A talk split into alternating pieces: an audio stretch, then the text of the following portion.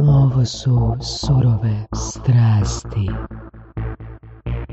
Danas dva mladića čak iz Srbije, Nemanja Živković i Dimitrije Ostojić. Jesam dobro rekao? Odlično, tako je. Veli, ono koje želim prokomentirati na početku ovog podcasta je kako zapravo Nemanja ima dobru strategiju za networkanje, za asociranje sa novim ljudima koje ne poznaje. Znaš ono kad te Vorki dodaju ljudi na fejsu, pa u biti ono da šalju ti friend request i ono, ne znaš ljude osobno, kada ćeš dodavati ono bilo koga. Znači, mislim, svi mi čistimo liste od ljudi koji s kojima nemamo neku interakciju ili nemamo neko poznanstvo, ali Bojan Bernik i Nemanja su napravili super foru, znači prvo su napisali... I znamo se međusobno. Prvo su se međusobno, napisali su review na surovim strastima i onda su me dodali kao frenda. Kako odbiti takvu strategiju, da? To čak nije ni namjerno bilo. Ja, ma vi ste svi masnimo premazani, mislim ti i Bernik, niko drugi. 100%. Baš sam pričao s Bernikom malo prije, kaže da i vas malo prati ono zadnjih par mjeseci. Po čemu ste vi posebni? Posebni smo po tome što smo fokusirani na rezultate i što radimo neke specifične pionirske stvari na tržištu Balkana. Neke čak i na globalnom tržištu, to su automatizacija, lead generation, website personalizacija. Uh-huh. Baš neke specifične stvari, koristimo specifične alate koji su još novi na svjetskom tržištu, isprobavamo ih kako deluju na našem tržištu i onda to prenosimo na klijente i na ljude koje edukujemo. Da, čak i beta verzije tih alata kako bi mi bili jedni od testera koji prvi to testiraju na našim projektima i onda kad ih validiramo, kad ih prilagodimo tržištu, prilagodimo našim ljudima kako oni reaguju, drugačije reaguju naravno u Americi, drugačije na Balkanu i onda jednostavno idemo sa feedbackom ka ljudima koji prave te alate, prilagođavamo ih za naše tržište i onda kasnije idemo sa našim projektima ili sa projektima klijenta. Ok, imate neki primjer testiranja? Pa imamo recimo konferenciju koju mi organizujemo, online konferenciju, mi nju radimo kompletno. Sve o čemu pričamo na konferenciji mi prvo to istestiramo unapred. Tako da smo za prvu konferenciju pre 2 godine smo ispisali negdje oko 250 mailova personalizovanih gdje je svako u suštini na početku birao u kom smeru će da ide i nije naravno svako dobio 250 mailova, ali je dobio ono što ga zaista interesuje. Tako da smo onda radili recimo personalizaciju sajta, kada neko dođe na sajt, zavisi od sa kog linka si došao, imaš drugačije izgleda sajt za svaku posebno. Na primjer, za muškarce plavi, za... Pa nije baš tako, nismo baš tako... Ali recimo imamo primjer koji je affiliate, snimali su video, kad neko dođe preko affiliate linka na sajt, on ne vidi recimo moj Dimitrijev video, već vidi video od tog čiji je affiliate link kliknuo. I onda dobijamo potpuno personalizovanu priču, jer to je za njega osoba od poverenja. Ja dolazim na konferenciju, dođi i ti... Naš. Kao referral, ne samo da je referral link, nego i kompletni sajti u tom. Da, menja se kopij, menjaju se vizuali, menja se poziv na akciju, menjaju se testimonijali, zavisno od toga kome se obraćamo. Recimo, ako imamo 4 proizvoda i znamo da je ta osoba kliknula na jedan link gdje imamo jedan proizvod, onda mu ne nudimo sva 4, nego mu pričamo samo o tom jednom jer znamo da ga to interesuje. Dobro, to mi djeluje skupo. Pa nije. Nije skup. To je najveća fora što da nije skup, to je bukvalno jedan alat koji ubaciš na sajt kao Google Pixel, razumiješ ta varijanta i igraš se, menjaš. Drag and drop je varijanta. Dobro, kad kažemo skupo. Ma ništa nije skupo. Sve se dogovori. Da. Kako vaša priča kreće, vas dvojica? Nas dvojica... Iz vrtića. Ne, mi smo se u stvari... pazi, ja sam došao do Nemanja isto kao što je Nemanja došao do tebe. Znači, nije mi napisao review, ali ti se meni sviđaš. Nije baš bilo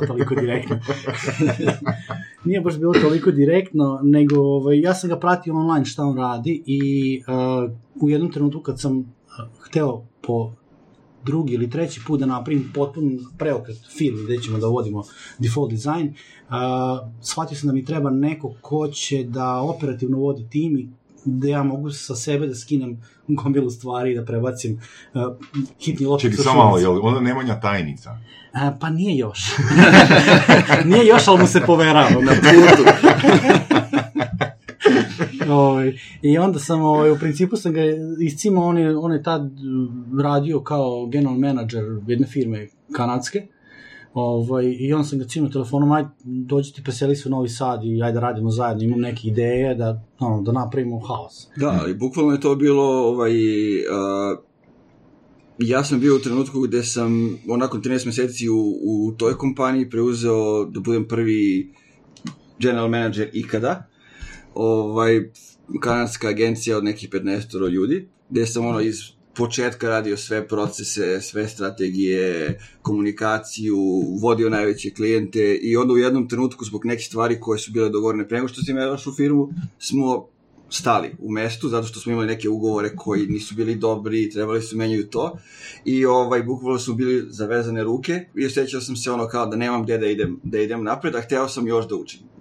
Mogao sam da ostanem tamo da, što bi rekli, da se pravim da sve znam, da sam menadžer, vodim firmu ili da dođem u Novi Sad, da radim sa Dimitrijem i da specijalizujem za marketing, automatizaciju, lead generation, personalizaciju i odem na neki potpuno drugi nivo. Tako da, eto, to je neka priča. Koliko se to što radiš danas razlikuje od onoga što si radio prije u toj kanadskoj agenciji? Razlikuje se u smislu toga, ne u smislu vrednosti firme, kulture, organizacije. To je nešto što sam ja doneo iz svog prethodnog iskustva u Default Design, ali neke stvari koje radimo, koje su specifične, neke tehnologije, kako analiziramo ljude, kako analiziramo ponašanja, kako u stvari pomažemo klijentima, to su neke stvari koje nismo imali u prethodnoj firmi. Da baš vrednosti samih klijenata i ljudima kojima se obraćamo stavljamo potpuno na prvo mesto. Dobro, ali to onak svi kažu. Da, to mnogi kažu, ali malo njih radi. Mislim, došli smo, nismo se znali pre toga, apsolutno sem sa neta.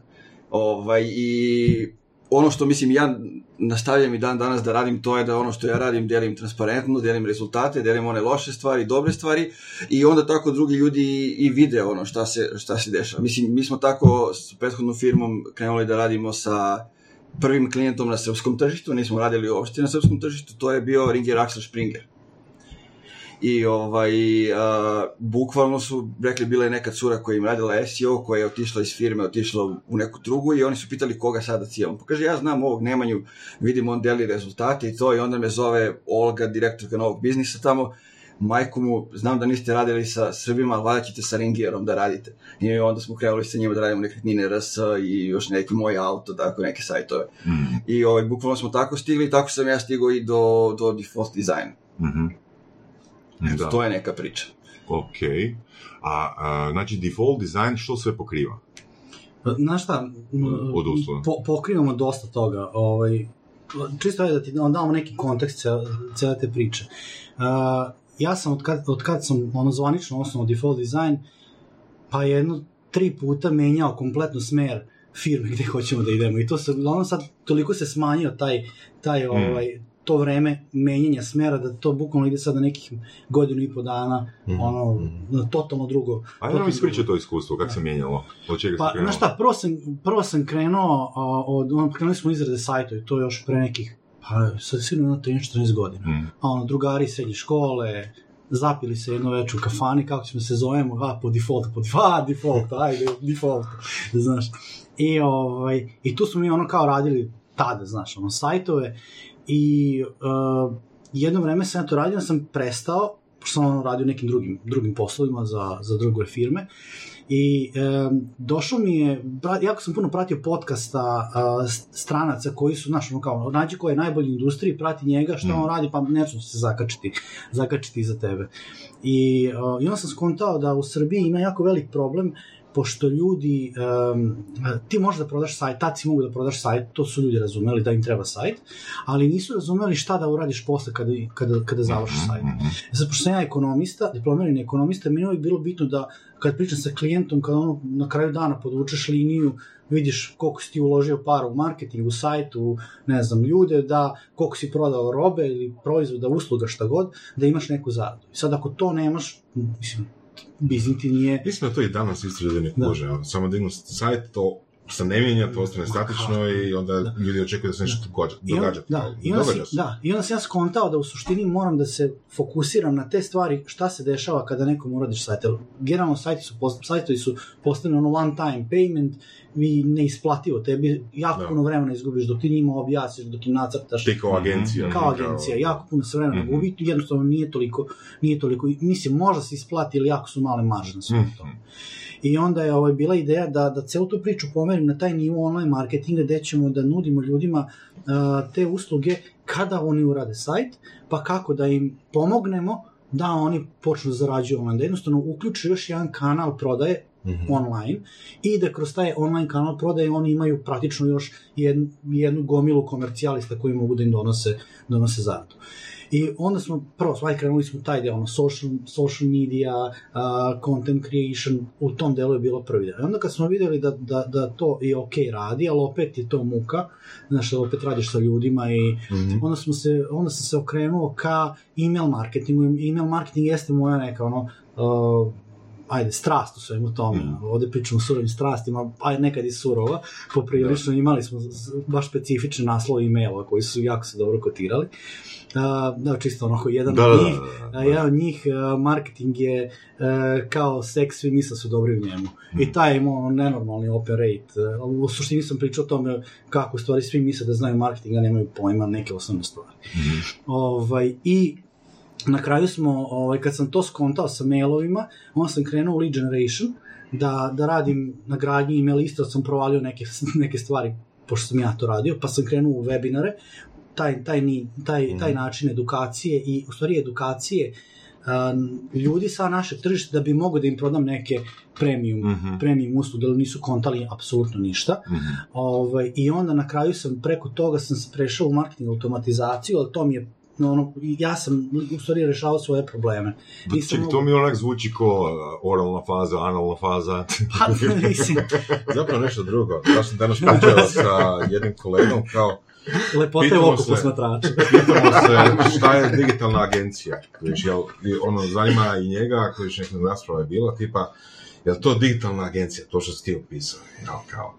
Zato što je on počeo kao softveraš, on bi radio nekakve softvere, programe, ali ljudi očekuju, klijenti očekuju nešto više.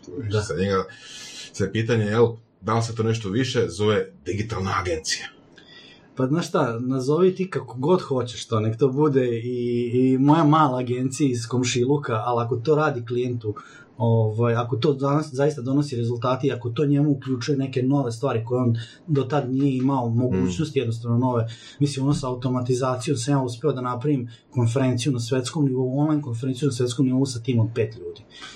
Ajde, pričat ćemo i o definicijama toga. Gde je to došlo, razumeš, zaista na nekim nivoima gde su ljudi iz inostranstva koji su bili predavači rekli, wow, kao svaka čast. Znaš, jedno pitanje, imate li neuspjeha? Naravno. Ok, to je moje onak shit test pitanje, jer ako mi osoba kaže da ja ne uspijem, onda ne vjerujem od sve. Naravno, mislim, to je sasvim... Mislim, u tom, naravno, to je sasvim deo posla. Pazi, ja testiram jako puno stvari. Mislim, ja sam testirao gomilu stvari, najviše na mojim projektima, pa tu onda vidim šta valja, šta ne valja, pa, znaš, kad ideš ka klijentu, opet si tu negdje siguran da možeš da garantuješ za rezultat. Mada ni to, i tu je bilo situacija kad smo kiksnuli, jednostavno, ja sam imao napravili smo par projekata gde sam ja bio oduševljen kako su mi to sve sastavili, znaš, savršena landing strana, savršena personalizacija, mailovi, ja bi kupio take my money, znaš, i pustimo na tržište ništa. Da, uglavnom one stvari koje su najjednostavnije i koje ovako najbrže kliknu, one i daju rezultat. Recimo, mi zato radimo i dalje dosta sa malim kompanijama, sa malim firmama, zato što nam one daju neki dodatan challenge.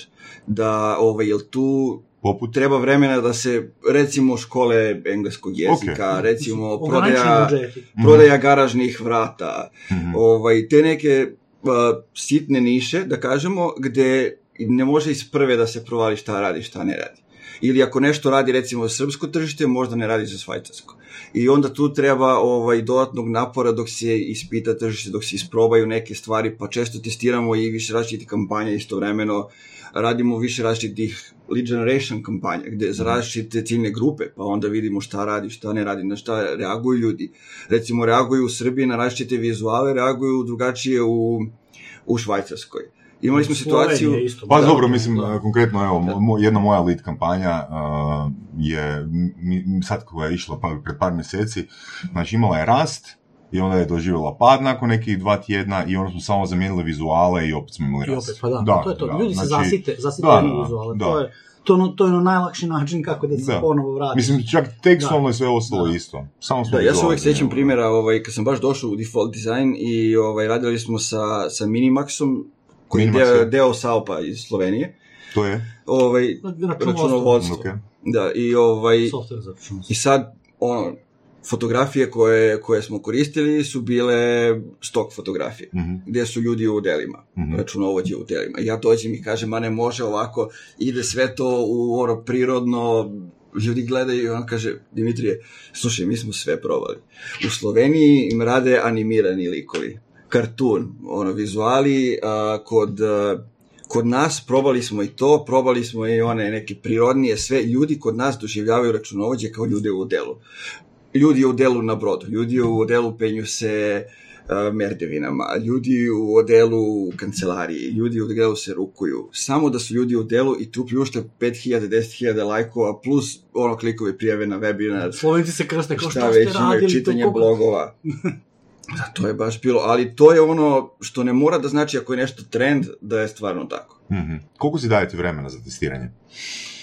Pa sve zavisi od klijenta do klijenta, znači sve zavisi od toga šta sve radimo njemu. Mi se najviše testiramo na našim projektima i to onako, znaš, ono kao odvojiš resurse za taj deo i meni je recimo bilo super za ove konferencije što smo testirali neke stvari, na kraju se ispostavi nakon 3 meseca hard working, ne znam, radio sam za prvu konferenciju 3 webinara nedeljno, utorak, sreda, četvrtak i tako 2 meseca. Pao sam, nisam postojao ta 2 meseca. I onda skontam nakon toga da kroz neke surveje da kaže, pa kao ti webinari su bili super, ali kao nije to ono za čega sam se ja odlučio. To smo dali kao bonuse. Znaš, kao ja bi više volio da dobijem neki popust na vaše kurseve. I popust na kurseve mi je jedan klik. Znaš, i tako neke stvari. Znaš, ali moraš da probaš, jednostavno moraš da prođeš kroz sve to, da bi onda sutra presto znao u sledećoj turi na šta se fokusiraš i kako da odrediš sve ono. Ono što se često radi je isto, tako se biraju i gosti za webinar. Recimo, hoćemo da naučimo kako da... Hoćemo mi da naučimo. Da, kako da nazovu ljude da pričamo na konferencijama, pozovemo nekog ko organizuje konferenciju. Da. Recimo. I saznamo sve informacije, oni su oduševljeni što mogu da pričaju o toj temi, jer to im je srodna tema, mogu da ispromoviš svoju konferenciju. I onda, jednostavno praktično. Da. Webinari kao strategija. Da. Jel smo mi spremni za to? Jesmo. Ja ih radim već 5 godina i ono što se meni, doduše sad malo su se promenile stvari odnosno... To su live webinari, da. Odnosno na ono što je bilo pred, recimo, 2 godine. Pre 2 godine, ja sam webinare počeo da radim sasvim slučajno i to zato što sam imao problem u firmi, nisam mogao da odvojim dovoljno vremena za sebe da napišem bloga. Hteo sam imam jednom u 2 nedelje novi blog na mom sajtu. I jedno vreme sam pisao i onda kad je došlo posla, fizički ne mogu da stignem. I onda sam tražio rešenje kako da to u stvari rešim. I došao sam na ideju da radim webinare, zato što su meni webinari odradili nekoliko stvari za moj biznis. Prvo pravio sam i svake 2 nedelje live sa gostom, dovodim gosta nekog koga, nešto što ja hoću da naučim, naprimjer kako zaposliti čoveka u IT-u, kako odabrati pravu osobu. Znači ne samo digitalni marketing, ali više onako biznis varijanta bila. pa ne znam kako, šta treba da uradim da te pozovu na konferenciju da budeš predavač, zašto sam ja treba da mene pozovu zbog neke stvari da pogovorim. Pa onda ne znam, baš su različite teme, imamo preko 150 live webinara koje sam radio s različitim gostima. I onda sam ja recimo te stvari odredim live, to mi super radi za lead generation, email mi je ono skočio, email lista mi skočila u nebesa. Ljudi su čitali svoje moje mailove, zato što su imali redovan kvalitan sadržaj, prijavljivali su se na webinare. Taj webinar kad završim, objavim ga na YouTube-u, tako da mi YouTube polako raste, objavim ga na mom sajtu kao embedded, tako da imam i na sajtu uz neki tekst ispod da je dobro za Google. Ljudi se zadržavaju na sajtu zato što gledaju webinar na sajtu, tako isto za Google super, ono kao bolje ti raste SEO. I sa druge strane, ja sam apsolutno prestao da nudim ponude što se tiče moje firme. Nego su ljudi koji su dolazili na webinar, vide me na webinaru, uživo imaju mogućnost da postavljaju pitanja, ja im stalno dajem kvalitetne informacije, pokažem im šta znam na webinaru i oni su jednostavno mene počeli da zovu danas angažuju. Kaže, je li to proces od 5 godina? To je proces koji se desio odmah u prvoj godini. Odmah u prvoj godini, ali ja sam tako pokrenuo webinare i dobra stvar u svemu tome što ti si imao, ja sam imao goste na webinaru kad radim te live, radio sam ja i neke solo webinare, ovi su bili ono live webinari sa gostima i svaki taj gost koji je tu, on isto da se pohvali, podeli svoj link, podeli na svojim društvenim mrežama, kroz svoju email listu, ja sam tako praktično počeo da skupljam jako dobre kontakte iz regije, tako da ja sad imamo sad nam je onako pročišćena lista negde oko 8,5 do 9.000 e-mailova, ali ljudi koji zaista to interesuju... Koji je open rate? Ne znam, iskreno ti kažem, nisam sad gledao. Ja, zato što imam drugačije postavljene automatizaciju, jer ja ljude na mojoj email listi hvatam na ono što ih zaista interesuje. I onda to triggeruje... Kako ih hvataš? Tako što im daš neki link, daš im neki poziv na akciju, kada on klikne na to, on triggeruje potpuno novu seriju mailova i tu su open rate-ovi od 50 do 70%.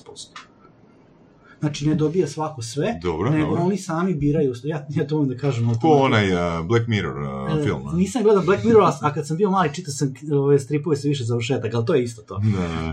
Ali to, ja volim da kažem, što se tiče automatizacije, daš klijentu mogućnost da on bira kojim će putem da ide da kupi tvoj proizvod.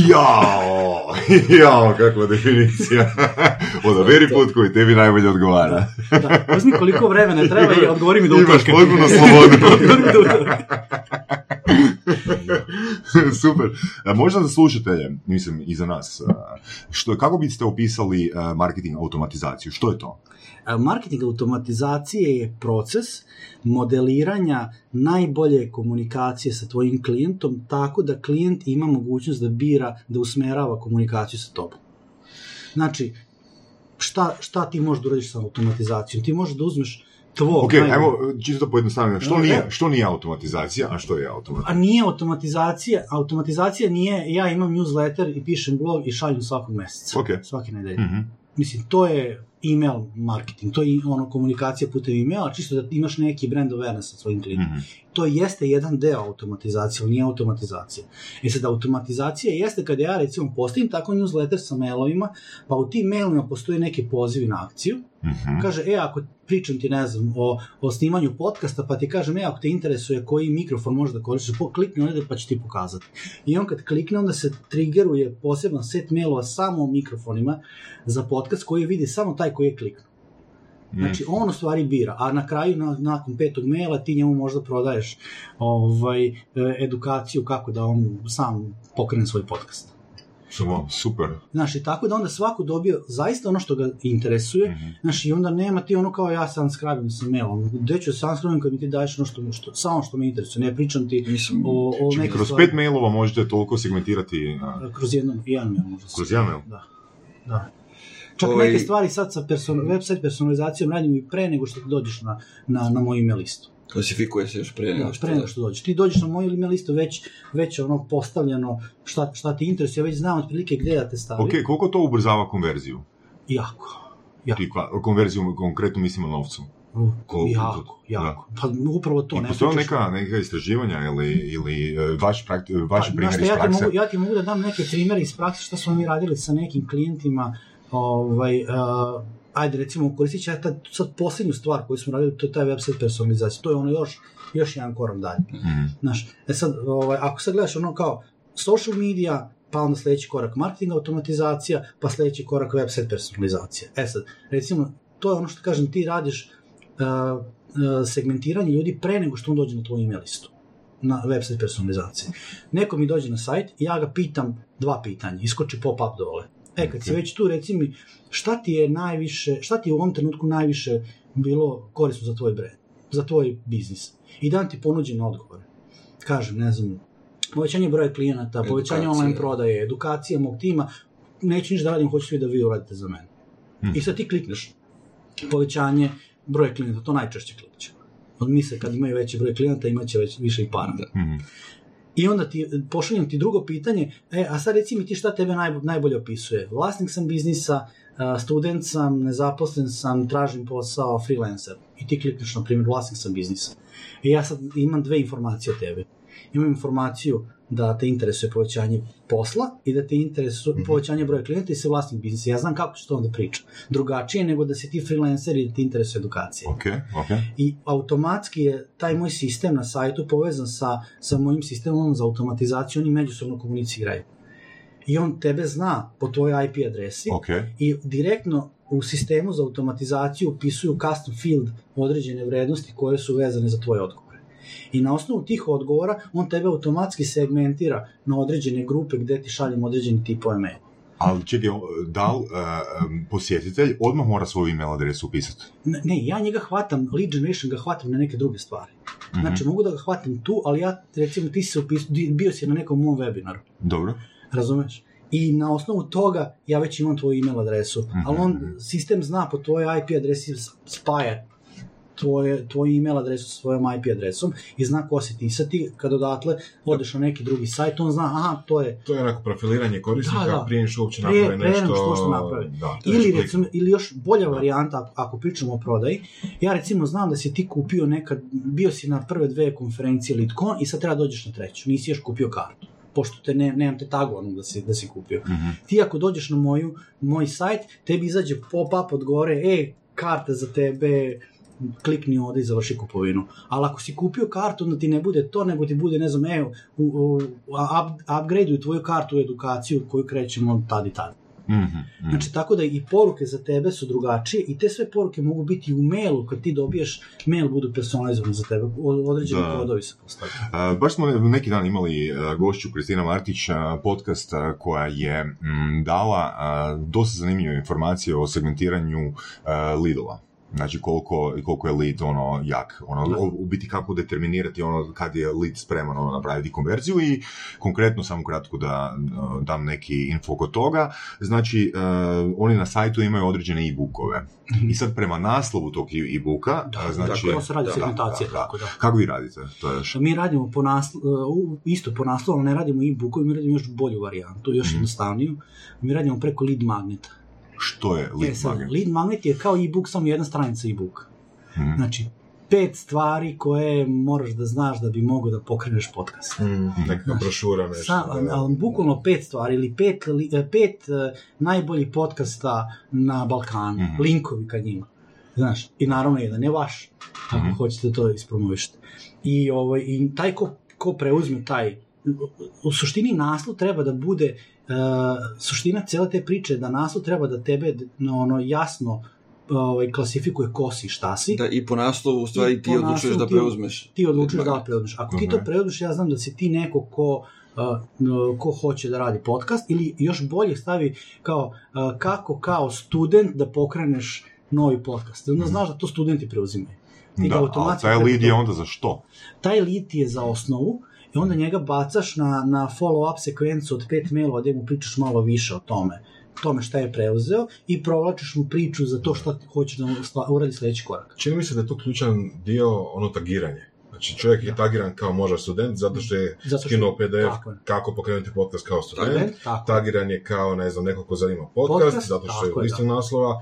Tagiran je, ne znam, ono, možda čak zavisi od doba dana, nešto tako, jel da? I onda na kraju ima skupina opisa tog potencijalnog korisnika i on kad jednom unese svoju email adresu na kraju sve to se spoji. Sve se to spoji jedno.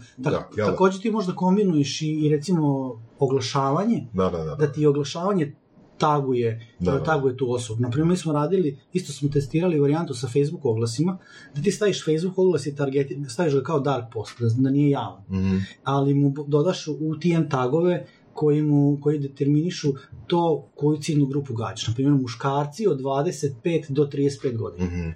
Iz Hrvatske. Koje interesuje IT. Razumeš? I sad ja kad pustim oglas njima, ko klikne na taj oglas, ja znam da je on samo je mogu da vidi muškarac iz Hrvatske od 25 godina i on preko UTM tagova ga povuče tamo i on mu da to je ta osoba. Što su UTM tagovi? To su ti dodaci na adresu sajta, na URL, na link, koji u stvari se učitaju, ali ne znače ništa stranici, ali znači daju Google-u određene informacije, dodatne informacije o toj osobi. Te stvari isto možda koristiš da ti ona u stvari taj UTM tag ti prenese informaciju. Još jedna stvar, sad sam se sjetio dok pričamo o tome, za Lead Generation dobra stvar, nagradne igre, nagradni kvizovi. Na Facebooku i tako zovemo nagradni kvizovi i nagradne igre. Baš dobro dele daju rezultate, mi smo dosta koristili posebno za u stvari za skoro sve klijente smo radili, jer je to nešto što radi i onda smo koristili, recimo bila je zanimljiva situacija sa Curaproxom. Što je to? Četkice, najkvalitetnije trenutno kod na našem tržištu četkice, švajcarska firma, ali ima i u Srbiji i u Sloveniji, Hrvatskoj, i mi smo tu radili neku nagradnu igru gdje smo delili, koliko je bilo? 20 četkica za zube. Za mjesec dana smo imali 10.150 lidova. Kvalifikovani koji su rekli šta ih interesuje, koji proizvod ih interesuje, da li su kupci ili nisu, znači dali su nam jednu informaciju. Gde kupuju četkice, gde su saznali za njih. Imali smo isto zanimljivu situaciju zato što recimo njima je bitno da ponude različite proizvode. Imaju četkice za ljude koji imaju proteze, imaju one interdentalne, jedno druge teče, i sad kako da doznamo ko su ti ljudi sa protezama. Uh-huh. Onda smo ih pitali da li koriste čarkalicu za zube ili ne. Znači, totalno koriste, znači imaju te probleme. I onda mu bukvalno šalješ mu, kaže da, onda znači tebi su ti proizvodi ok, i onda mu šaljamo set maila o interdentalnim četkicama, da kažemo, u stvari to je ono što tebi treba. Da, a kroz izvlačenje dobiju još neke pratioce, dobiju kroz sve to još ljudi, zato što ljudi dele linkove za nagradnu igru. I jako bitna tu stvar, da, ono što ljudi zaboravljaju, kada radiš Lead Generation, thank you strana je ona strana koja je jako bitna. Znači ti imaš landing stranu gdje dovodiš ljudi, dovodiš saobraćaj, imaš, on se upisuje na listu, gdje izađe onaj pop-up gdje upišeš svoje podatke, i kad to uradi ideš na thank you stranu gdje kaže hvala što se upisao. Ta thank you strana, ona ubija za konverziju. Ljudi najteže kupuju prvi put, najlakše kupuju drugi put. Mm-hmm. Sad, ti što je on tebi dao mail, ti si njemu prodao taj e-book ili lead magnet ili bilo šta, on je platio to tebi sa svojom kontaktom. S povjerenjem? Da, sa svojim kontaktom, i ti ga onda na drugoj strani, kad je on već rekao je prvi yes, obavezao se za nešto, mu daješ još nešto. Da se nikad ne završava ceo ciklus. Sad, da li želiš pomfrit u sto? A to je bukvalno ta varijanta. Sad, na thank you strani ti možeš da radiš ni šta hoćeš. Možda ga pitaš da ti odgovori na neka pitanja, pa da ga dodatno klasifikuješ. Možda ga pošalješ, lajkuj moju Facebook stranicu, tu čekaš mail da dobiješ. Što su ljudi kao... To funkcionira. Jako dobro. Da. Znači ljudi, znaš kako su ljudi hoće da imaju što više lajkova, to nema veze sa mozgom, ali ajde, vole direktori da imaju puno lajkova na stranici, i onda im šibneš na tenke stranu, lajkujte moju, znaš, i on se prijavio, već je, znaš, biće izlačenje nagradnih na Facebook live, lajkuj obavezno da, znaš, da vidiš sebe kako ćeš dobiti, da, i on sebe vidi, klik, i ono samo, kao, uvala, radite dobro posao. I još jedna stvar koja danas je možda jedna od najbitnijih stvari za marketing, to je kako se obraćamo ljudima. Najbolje je ako bi se obraćali njihovim rečima. Sad mi iskoristimo sve te nagradne igre da jedno od pitanja bude, recimo ako sutradan nema našeg brenda, nestaje, koja je jedna jedina stvar koja će vam nedostajati? Kako biste se osjećali? I onda ali pitanje je sugestivno. Jeste sugestivno, ali suština je da ti izvučeš emociju od njega. Oni to onda pišu svašta, znaš. I budu pesme, budu priče i onda... Pa to je manipulacija. Ne, ali nije. Znaš kako čuješ šta je tek manipulacija? Ja ću ti ispričati o manipulaciji. Izvučeš, recimo, dobiješ 5.000 odgovora, 10.000 u ovom slučaju kad smo recimo imali za Curaprox i od toga se izvuče oni najčešći odgovori koji se poklapaju sa većinom. I daš copywriteru i on sam prebacimo u copy i imamo copy za postove na društvenim mrežama za narednih godinu dana. Sa njihovim rečima. Obraćamo im se njihovim rečima. I onda oni se prepoznaju, ja, ovo je problem koji sam ja imao, ja... Ovo sam ja... Da. Ali ono, što si rekao, manipulacija. Ne, mislim, nema nič protiv. Da. Ne, to, ajde, nazovimo to marketing. Pa, prvo slovo, da.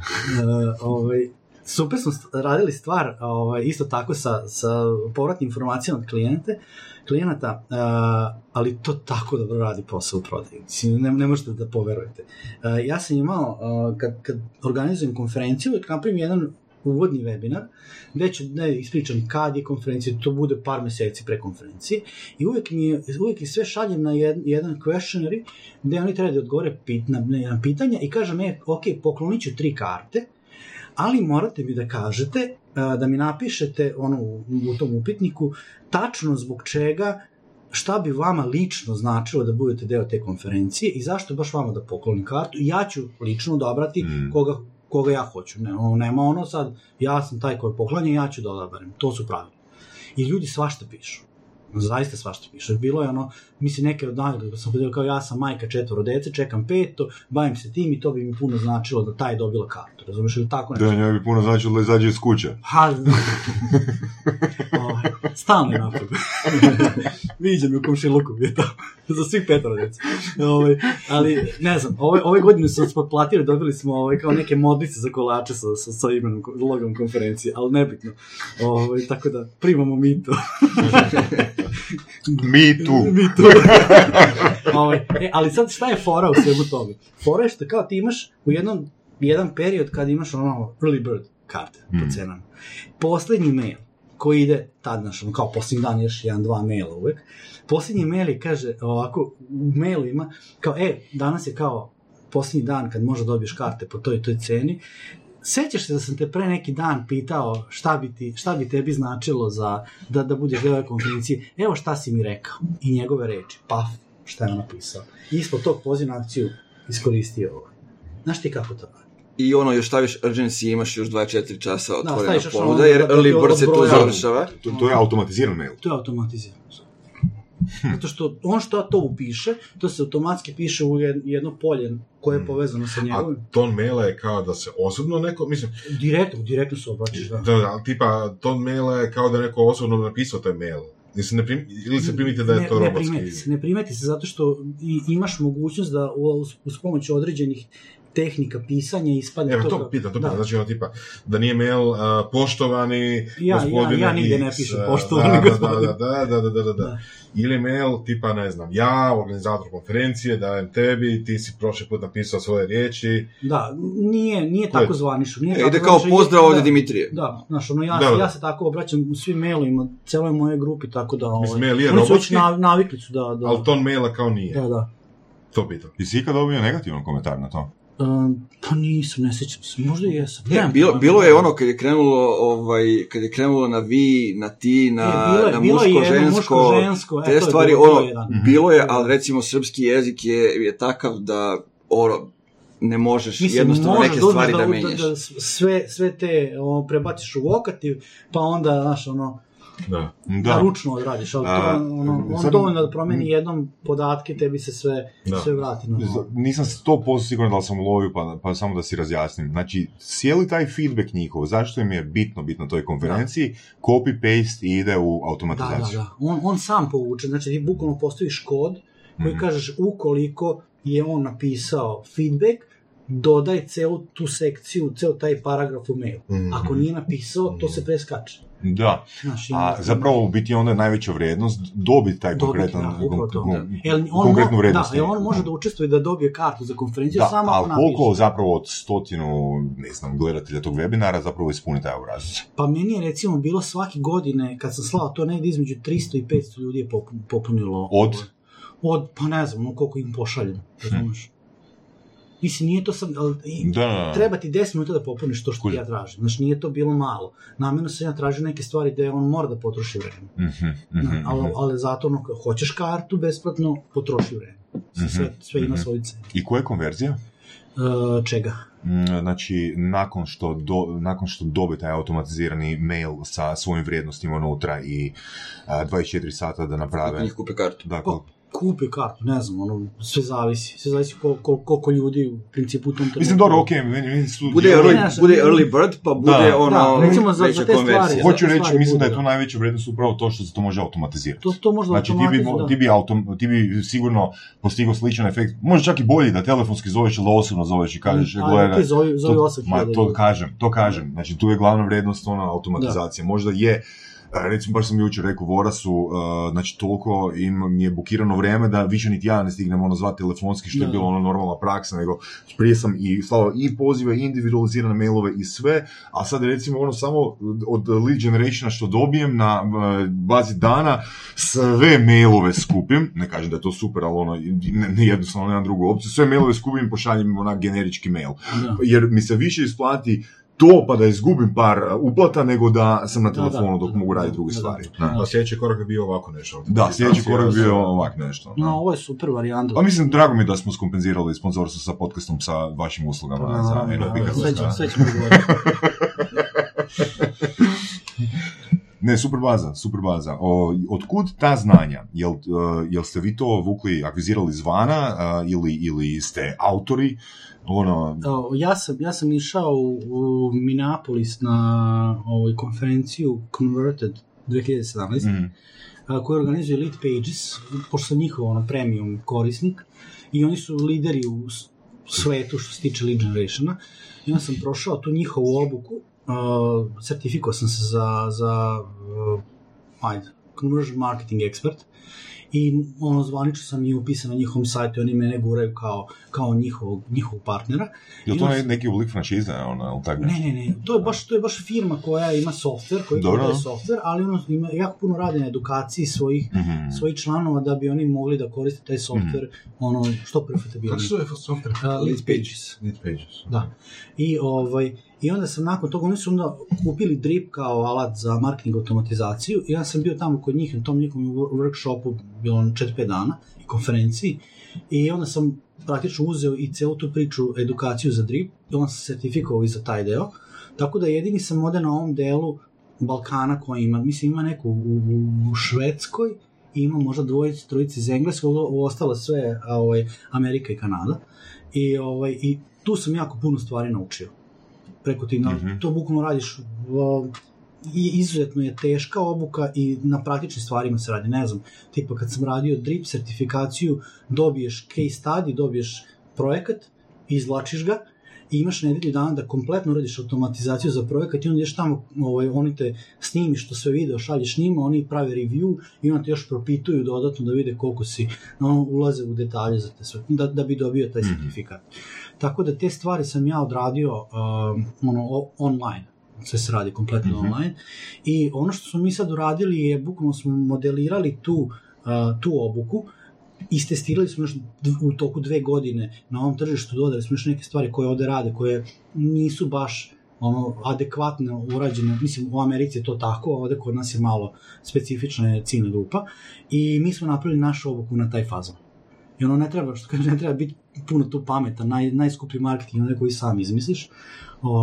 I onda smo jednostavno uzeli stvari koje rade, koji su se nama pokazale jako dobro u praksi. Prilagodili naše tržištu, i sad smo krenuli sa tom edukacijom. Imamo polaznike koji su u toku edukacije došli sa jednom lead generation kampanjom do 2000 kvalifikovanih lidova. S druge strane, super nam je ta priča zato što možemo našim novozaposlenima da damo da oni prođu kroz sve to i veoma brzo radimo onboardingu, veoma brzo oni skapiraju šta radimo, vide širu sliku i onda je nama lakše posle da skaliramo sve to. Dobro, interesantno. Inače, ja sam, sve što Dimitrije prošao, ja sam samo nakon njega prošao kroz sve isto. Ali recimo, bilo zanimljivo, ja sam teo da radim personalizaciju, vidio sam gde ide sve i onda, kad smo pričali nas dvojica, ja kažem, pričamo šta je next big thing ili kako je sad to zovu, gde ide smer, i on mi kaže, ja još od januara, ono bio tipa kraj februara, ja još od januara imam taj software koji to radi automatizovano. Ajmo da radimo, super. Dobro, je li to software za marketinške agencije isključivo ili može mala firmica ima benefita? Mislim da bilo ko. Mogu bi možda da kažeš, pošto pričamo da su to tri različita alata koja koristimo. To možda koristi bilo ko, ali bukvalno je instaliranje je kao da instaliraš. Treba da imaš HTTPS samo na sajtu i instaliraš ga bukvalno kao Google, kao za Google analitiku i učitaš svoj sajt i menjaš elemente. To je jednostavno. Klikniš i prekucaš drugi tekst sa naslovom. Kad pričamo o personalizaciji, odnosno profiliranju korisnika, možda ne bavim se temi, pa nisam siguran. Mislim, to je jedna od stvari koje radi, na primjer, Facebook, društvene mreže, Google, sam po sebi ili tako nešto. Koja je razlika ili koje prednosti imane, recimo, to da radite vi ručno i da kažete, recimo, ne znam, da li uopće ima način da se pokupi od Facebooka, ne znam, da Facebook nekako targetira neku skupinu. Mislim, osim onih reklama njegovih. U kom smislu da Facebook targetira? Znači, Facebook zna, na primjer, za svakog korisnika da je on, ne znam, ko je šta je, zanima ga to je to. To isto radite vi sa drugim alatima. Da, ali mi koristimo i Facebook. Ali uključujemo i Facebook u sam proces sigurno. To me zanima. Da li neke informacije možete od Facebooka pokupiti ili se sad ispočeti? Recimo, ja sam te godine, 2017. godine, sam slušao Andrew Warnera na toj konferenciji, on je pričao o chatbotovima. To tad nije postojalo, apsolutno. I ja znam da sam 6 meseci sam ćutao o tome, zašto sam ja testirao sve neke moje stvari, pa kad to završim, onda sam gurnuo live. Recimo, ja sam koristio chatbot u kombinaciji sa mojim alatom za email, za marketing automatizaciju, spajao sam ih zajedno, tako da kažem da neko koga dobijem na chatbotu na listi, pošto se isto gradi lista kao i za email, da ga na neki način motivišem da mi ostavi svoju email adresu. I u tom slučaju ti preko određenih alata možeš da povučeš informacije koje ti Facebook daje o toj osobi i prevučeš ih na tvoju bazu email liste i onda na osnovu toga imaš dodatno još klasifikaciju. Ne možeš da dobiješ interesovanja, ali možeš da dobiješ ime, prezime, email adresu ti onda, pol, što je jako bitno, muško-žensko, da ćeš kako ćeš se obraćaš kroz e-mailove, možeš da vidiš sliku, što je jako bitno, da čisto ti možeš da odeš da vidiš ko je ta osoba. Uđeš na profil, malo prođeš, vidiš ko su te osobe koje, na primjer, kupuju tvoje proizvode. Jer ako ga ja imam tagovano da je on kupio moje proizvode, mogu da izlistam, daj mi te, pogledam na chatbotu koje su te osobe i tačno znaš šta. Znači, ali ne i interese. Ne možeš interese, To Facebook ne da. Zato plati pa klati. Pa nije, da. Da li takav sistem, zapravo znači i da neka firma ima manji broj zaposlenih? Može da znači. Da. Znači ušteda na zaposlenicima? Da. Da.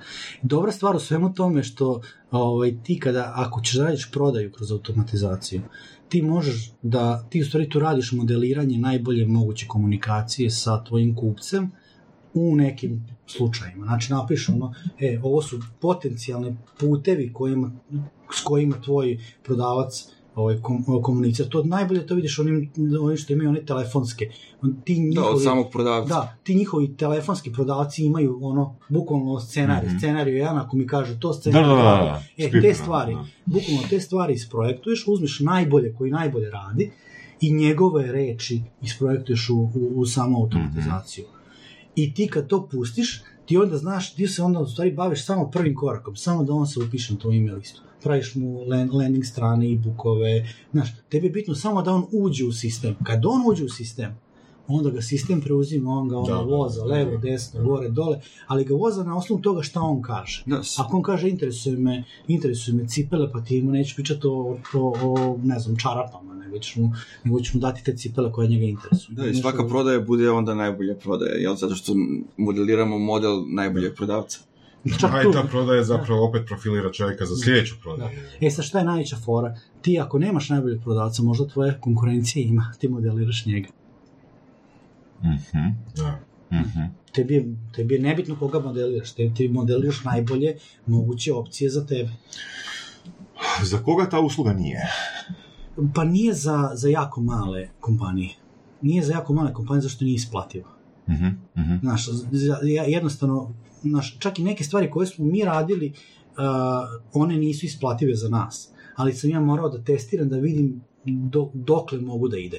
Mm-hmm. Znaš, da mogu ja u stvari da imam to neko iskustvo koliko nešto može da košta i koliko nešto može da donese par. Neke stvari koje, znaš, pitao si me da li smo imali grešak, imali smo, naravno. Znaš, ja sam uložio jako puno vremena i resursa za neke stvari da ih modeliram i onda ispadnem da to ima nešto relativno malo prodaje, zbog tog što jednostavno to nije, za to nije isplativo. Znaš, možda neke druge stvari bi bile isplativije. Ali za velike sisteme ili za sisteme koji imaju jako velik broj ljudi koji ulaze u sistem, za njih je to must have. Prvenstveno zato što ti ne možeš, koliko god imaš tim, koliko god imaš ljudi, oni ne mogu da isprate svakog pojedinačnog. Da, mora biti neka sistem, mora biti neka baza. Ti postaviš određena pravila, sistem po predefinisanim pravilima tebe prati. Mm-hmm. I ti u svakom trenutku možeš da izlistaš ko je došao na koju poziciju, gde se ko nalazi u funnelu, ko koliko zna o tvom brendu, koga šta interesuje, ko odgleda koliko procent videa, pa na osnovu toga ga selektuj. Mislim, velike kompanije rade kroz 10, recimo, kanala komunikacije i njima nema uzbune sve dok to ide. Sve im je jedno sa kom kanala komunikacije stiš, ali recimo kad bi to optimizovali, kad bi automatizovali neke stvari, onda bi mogli da vide možda nam ova 3 ne trebaju, možda na ova 7 moramo da se fokusiramo. I obrnuto, tačno može da se vidi gde je crna rupa, koje je možda odelenje i je neko koje ima slabiji učinak od nekog drugog, a da sistem sve to radi u posjedu. Ali kad postaviš celu tu priču, ti ga praktično postaviš kroz određene funnele koje spajaš u jedan sistem. E sad, kad ti postaviš to kroz funnel, ti onda možeš da pratiš kroz određene alate u svakom koraku funnela šta se dešava, kolika je konverzija na sljedeći korak. I sad, ako ti utvrdiš da je na početku funnela mala konverzija, to jako utiče na krajnje. Ako ti na početku funnela pomeriš za 10% više koji prelaze dalje, možda će se na kraju funnela pomeriti za 50 ili 100% prodaje. Da. Čisto zbog procenta. Da. Da, recimo, sad si me podsjetio na neki primjer, malo pre smo bili tu, pa nekako ga nismo ispričali. To je, radili smo personalizaciju za Australijance koji prodaju opremu za bazene. I kroz rad smo ukapirali da njima treba personalizacija, da imaju nekih 60 lokacija i ljudi kad dođu na sajt uglavnom idu kroz search, odmah biraju lokaciju koja im je tu najbliža i onda tako ih kontaktiraju i ovi nakon toga zovu. Onda smo personalizovali koliko je bilo? 6 segmenta koje se najčešće traženi i personalizovali smo na osnovu toga komunikaciju, web stranice i cilj je bio nekih 15% povećanje. Cilj je bio, čovjek je uzeo izračun, 75 lokacija ima, uložu 17.000 dolara mesečno u Google oglašavanje. Velika lova. I on je izračun da imaju tako dobro istrenirane svoje radnike u prodavnicama, da izračun ako poveća klik na sajtu ka pozivu na telefon, pošto dobiješ telefonski broj najbliže prodavnice, za 5%, da će povećati za $500,000 profit na kraju godine. I on je nas angažovao praktično da mu mi pomognemo da on to poveća, to mu je bio cilj. I onda smo mi kroz analitiku, kroz Google analitiku skontali da u stvari ljudi najčešće gledaju 6 osnovnih stvari na sajtu. Gledaju popravku bazena, zamenu pumpe, zamena hlora, ne znam šta je još bilo. To samo iz analitike? Samo iz Google analitike. Ne, tipa koje blogove čitaju, koje proizvode traže, koje stranice posećuju, servis. Znači, i onda sad jednostavno samo pogledali smo iz Google analitike šta je to što se najčešće ono 80-20%. 20% posla ti čini 80%. Da. I vidjeli smo gde je najveći saobraćaj. I na osnovu toga smo podelili ti 6 osnovnih grupa. E sad, uradili smo personalizaciju tako da kada je neko iz te grupe, da li on došao preko oglasa koji je majstor koji popravlja bazen, koji kaže pokvaren ti je bazen, popravi ga, ili je došao tako što je kliknuo na stranicu servis popravljaka bazena pa da se malo dodatno, znači svejedno je kako ga personalizujem, da li preko određene posete stranice na sajtu ili preko nekog oglasa ili neke treće stvari ili preko e-mail, nebitno. On je dobijao personalizovanu kompletno sajt gde je sve pisalo o popravci za bazen. Tipa ono, pokvario se bazen, mi to rešavamo za 24 sata, klikni ovde i zakaži sastanak. Znaš, i ono koraci, prvi korak, ovo drugi korak. I kad smo to uradili, lik je mene zvao i rekao mi je, prvog mjeseca smo povećali 20%, drugog mjeseca smo povećali 43% pozive. Nice. Znaš, nemaš šta, znaš, to su ti konkretni primjeri kako te stvari. Zapravo to recimo neki ishod toga bi bilo da se minimalizira ljudska interakcija u procesu prodaje. Ne mora značiti, zavisi šta prodaješ. Ti čak možeš da, mislim, imali smo i takve primjere u radu sa klijentima, ti čak možeš da optimizuješ, automatizuješ stvari do momenta kad treba čovjek da se uključi. Naprimjer, prodaješ neke proizvode koji su skupi. Imali smo klijente koji prodaje sušare za voće. Košta 12.500 eura sušara za voće. Razumiješ? I ti mu napiši ceo proces do momenta kad ta osoba je toliko spremna da kupi, da ona... Samo treba vidjeti osobu da koja stoji kraj te sušare. Da. I ti napiši ceo taj proces i ti pratiš ako je on uradio to, ok, on je ušao funnel, a onda treba da pročita određene mailove. Ako je pročito mailove, onda je došao sljedeći korak. Onda si mu poslao neki video. On je pogledao i video. Ti sad znaš da se neko ne interesuje. Kad je sve to uradio, onda uradiš internu automatizaciju da sistem pošalje vlasniku firme. Mail kaže, evo ti ovi podaci od ovog čovjeka, te je uradio to, sad ga zovi. Sad je on spreman, sad je odgledao video, sad ga zovi, završit ćeš za 20 sata sastanak. Da, i isto ono B2B neke stvari koje treba duže vremena da se dođe do... Prodaje kola, to bi ono ubilo za te stvari. Znaš, pazi, ti gledaš kola, izabereš, sviđa mi se ova boja, to su sve informacije koje ja dobijem. Koliko daleko ide personalizacija sajtova? Da li to ide do razine kao nekakvih mikrosajtova koji su potpuno posvećeni jednoj temi? Ili je to samo par stranica, par kategorija bloga? Mogu da budu, ali neisplative. Dobro. Znaš, isto ono testiranje. Mogu da budu najisplativije da izmeniš samo par osnovnih stvari. Znači, ono, u tim detaljima je u stvari najveća fora. Naslov, poziv na akciju, klik, odnosno da će da vodi link, testimonijale, da ti oni pričaju u tom tonu kom su ti, ili eventualno saobraćaju odakle dolazi sajt. Ima jako dobar primjer, ne znam, imaš review sajt i imaš alat koji je jako dobro pozicioniran na review. I sad ti, ne znam, si na review sajt, klikneš, on te vodi ka tom sajtu. I sad tebi u naslovu možda da bude prva stvar koju vidiš, čito si bi na ovom sajtu, evo ti još nešto, razumiješ? Ti mu nastavljaš priču da je on njegov prethodni korak i to jako puno isto povećava konverziju. Okej. Daj nam još, možete dati još par primjera, kak vi organizirate funnel? Znači, na koliko koraka organizirate funnel? Sve zavisi šta radi. Najčešće, od do. Imaš različite vrsta funnela. Imaš funnel za lead generation, kako dolaziš do novih klijenata, imaš funnele za prodaju, imaš funnele postprodajne, imaš funnele za klasifikaciju, imaš za edukaciju. Mislim, baš ono, ima neki 6 osnovnih vrsta funnela koji se koristi, čevom kombinacijom ti stvari možda napriš šta god hoćeš. Ali, znaš, organizuješ ga tako da bude što jednostavniji za korisnika. Tu ne treba da komplikuješ. Kod funnela ti je bitno da on ima jedan cilj i jedan poziv na akciju. Sve što je preko toga je... Imaš primjer? Daj nam par primjera, molim te. Praviš lead magnet za preuzimanje opreme za otvaranje podcasta. Znači, imaš jedan dokument u PDF-u koji ima header footer sa vašim brandingom da se zna ko je poklonio funnel, da jednostavno preko tog dobijaš poverenje. I imaš, recimo, spisak alati ili spisak mikrofona. Od toga su 2 mikrofona sa affiliate linkovima ka vašem Amazon nalogu da bi vidjeli što zaradili. I onda nakon toga on ima, evo ti preuzmi klasifikuješ ga, kako da student otvori svoj prvi podcast, bla, bla, bla. On klikne, ti on ostavi svoje podatke, ime i recimo ime, što manje podataka, to veće konverzije. Ide na tenki stranu, kaže, super, hvala što si preuzeo, to te čeka u tvojom inboxu da bi povećao open rate, znači ne daš modna, nego mu šalješ u mail. Već smo ti poslali, ili pogledaj. Mm-hmm. I ti imaš, i na tenki stranu kažeš, a ja sad kad si već tu, lajkuj našu Facebook stranicu, ostavi komentar, ostavi review, isto jako dobra fora. Jel funkcionira to? Funkcioniš to. I onda mu šalješ set mailova, da mu u prvom mailu kažeš šta ćeš mu slati dalje.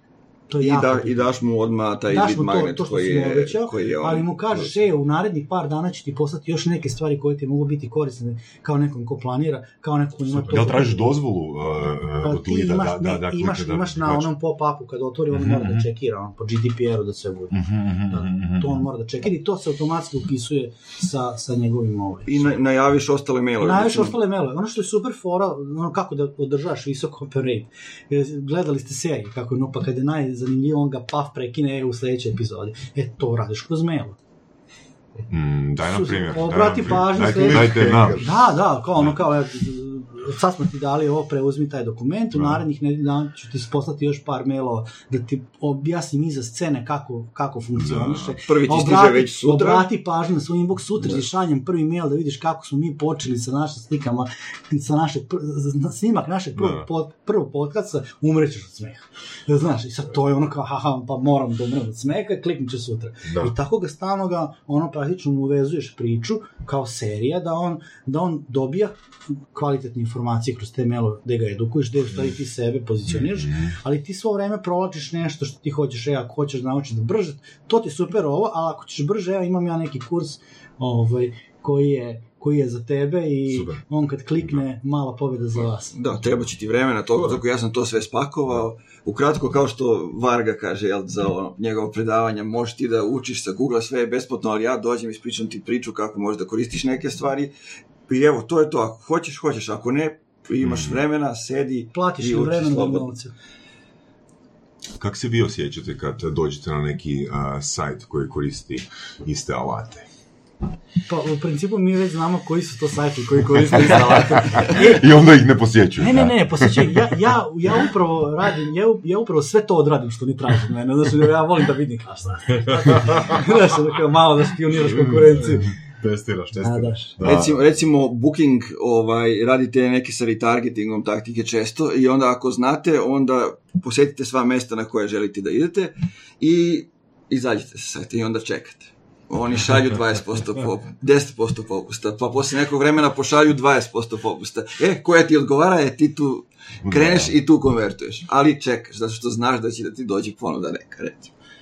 Još ako imaš na checkout stranici ono polje za upisivanje kupon koda, onda ga ugasi i sačekaj 5 minuta dobit ćeš kupon koda. No, to je fora, to je rad. Fora, dobra info, super info, da. Kako ste počeli se baviti time? To da kupujemo, tako da popustimo. Kako ste počeli se baviti, zanimati za automatizaciju, za marketing općenito? Bez parica. Problemi, gdje ćeš naći ljude koji to znaju, razumiješ, kao ne, znaš, tražiš rješenje za neke stvari da možda skaliraš. Znači, na svojim primjerima, na svojim proizvodima. Ja sam htio da napravim, ja sebi zato hoću da pravim konferenciju, umreti ili napraviti konferenciju, kako, nemam ljude, ajde, to će biti automatizacija, super, ajde sad to sve da automatizujem, pa da pokažem na primjeru kako se to radi. Razumiješ, i onda kreniš. Ja sam studirao marketing, nisam imao pojma šta je marketing tad, advertising, svi danas u stvari, danas ne znam. Poslije studiranja, nisam znao. Pre i posle. Tek posle sam naučio. Recimo, to je odgovor. Tek kad je došao u Default Design. Zato što se te stvari koje mi sad radimo ni dan danas ne uče na fakultetu. Nema načina sem da uđete u neku agenciju, u neki startup, da naučite te stvari. Bukvalno ništa nisam naučio. Ja sam onda otišao u nevladin sektor gdje sam radio nešto dobro za zajednicu, okupio ljude, dovlačio ljudi iz celog sveta na planinska sela da ih oživljavam i kroz to sam naučio kako da dovedem ja 180-190 ljudi iz 18 zemalja u jedno selo na Staroj planini. Super. I kako da nađem te ljude. Super. Ono, pa sam kroz to naučio mnogo toga i onda delio sam znanje, radio sam s mladima, tu dobili neke nagrade, jedno, drugo, treće, i držao sam ja predavanja gde sam pričao o radu s mladima, o tome kako ja idem, kako ono, nije, dok studiraš moraš daješ neke druge stvari gde naučiš ko si ti, šta si, sve te neke stvari. I recimo nakon jednog predavanja, 2 godine nakon toga, gde sam ja, pa bio je možda ono, sad kad pogledam, možda najgori period u životu, zato što mi je ono, Čale umro, Keva nije bilo dobro pa se oporavila, sestra bila trudna, na 100 strana nisam mogao da zavisim od projektnog finansiranja, jer nisam imao mogućnosti da apliciram na projekte, morao sam rešavam te stvari, i onda sam u jednom trenutku bio kao, šta ću sad da radim sa životom dalje. Radio sam po nekim kafićima, organizovao svirke, te neke stvari, i u jednom trenutku me zove lik, kaže, ćao, jel me se sjećaš, ja sam te slušao pre 2 godine u Jagodini, si držao neko predavanje,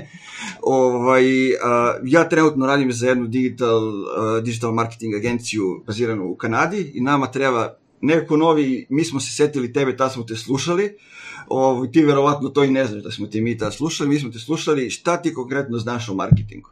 Kažem, sasvim dovoljno da krenem. I krenuli mi i ja za 13 meseci GM sa tim stvarima koje sam pokupio tako što sam organizovao evente, vodio udruženje. Mislim, kad radiš u nevladinom sektoru, naučiš 1001 stvar da radiš. Da si sam računovođa, da sam radiš ljudima, da pišeš projekte, da implementiraš projekte, da pišeš izveštaje. Milion neki, da se boriš sa lokalnim samoupravama, sa državom, sa svim tim stvarima. I onda dođeš u biznis sektor i onda skontaš da ne zavisiš od odluke nekog, već samo o tvoje mogućnosti da nešto prodaš i da nešto uradiš. I automatski onda sloboda. Sloboda ide i onda samo odabereš pravac u kome ideš. To je to. Ali mi je drago što sam imao takav background, sam naučio rad sa ljudima, izgradnja tima, kako da dobijem neki feedback. Ja se uvek sećam ove situacije, planinsko selo, pravimo kamp, ja potpuno drugačiji od ono kako je bilo pre toga, pošto sam nasledio kamp, bili su biolozi, koji su rock and roll, idemo punk i ceo dan na terenu i sve to u flašu za ječarca koji je 30 nešto dinara bio u tom selu na Staroj planini, sve bukvalno šta rade nosi flašu sa sobom. Kao, sve je okej, to dok radimo možemo da pijemo. Ja dođem, ajmo kažem da radimo nešto za selo, da popularizujemo turizam, radimo neku edukaciju, permakultura, te neke stvari, čistimo đubre, ne znam, 300 nekih stvari i međutim, ljudi iz sela to im ne odgovara, ili oni voli da piju dok su ovi tu. Znaš, i onda hejt. Na mene, ja vidim sad, neće to moći sledeće godine ako ja pravim, ne može tako, moram neke druge stvari da uvedem, ja dovedem druga koji je, ćelav lik nabildovan, potpuno da ga neko ne zna, rekao bi, desničar. I stavim njega da je glavni organizator kampa. I oni svi na njega, ja organizujem na miru. Ili, recimo, dobijem feedback, imaš 200 ljudi, neće niko da ti da feedback. Ja stavim šator u sredini, u jednoj školi su stranci, u drugoj su naši, u sredini su ljudi sa šatorima mešano. Ja stavim šator u sredinu i onda u 7 uveče uđem u šator, niko ne zna da sam ja tu, oni svi idu opušteno, pričaju feedback, šta je sutra dan, sve sređeno. Što je bilo. I tako neke stvari, naučiš u praksi. Da. Super. Ti? Šta? Background. Origin story. Ništa posebno. Završio ekonomiju, radio u drugim firmama, ovim se bavio već neki 15 godina.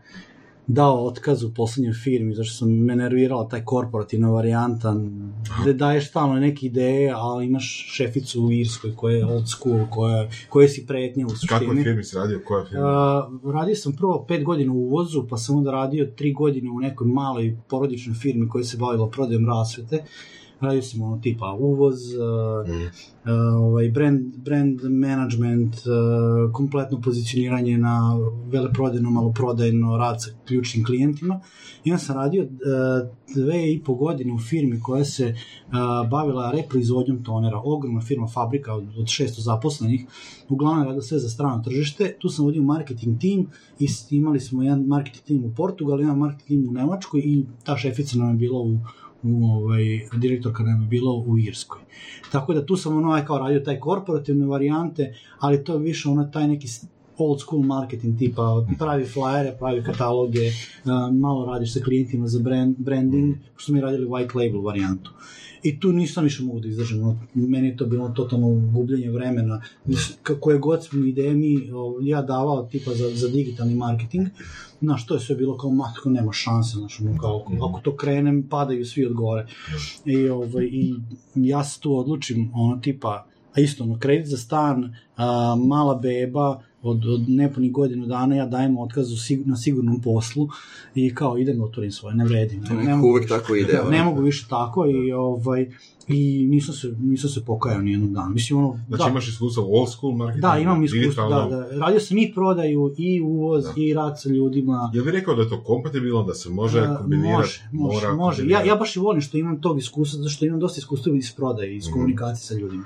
Znaš, i u tom korporativnom marketu se mora da radim i sa različitim firmama i sa različitim zemljama i, znaš, ono, sa različitim timovima marketinga koji imaju drugačiji neki mindset. Pa si zapravo, ono, nesvjesno personalizirao svoju komunikaciju prema njima. Pa nesvjesno, moraš.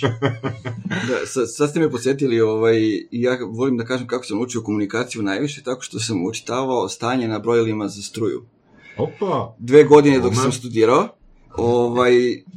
ne znam kako je u Hrvatskoj, ali u Srbiji moraš da uđeš u svaku kuću, ta brojila su unutra, moraš da zvoniš, da ideš i ono, znaš tačno gdje je ključ izbud kojeg kamena, to, ko ima psa, sve te neke stvari, ko je, ono, super lik, ko nije, ko, ono, vidiš svašta kroz prozor u rano jutro dok ideš, ali ti moraš čoveku da prodaš priču da mu uđeš u kuću.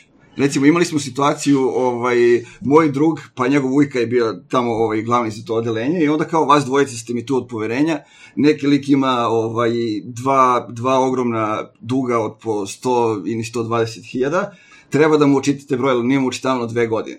I sad svi znaju, ono, kao, taj je lik, ono, žešći, opasan, mi tođemo, ono, kao žena, ljubazna, sve, znaš, mi već se preparili, ono, šta ćemo da radimo.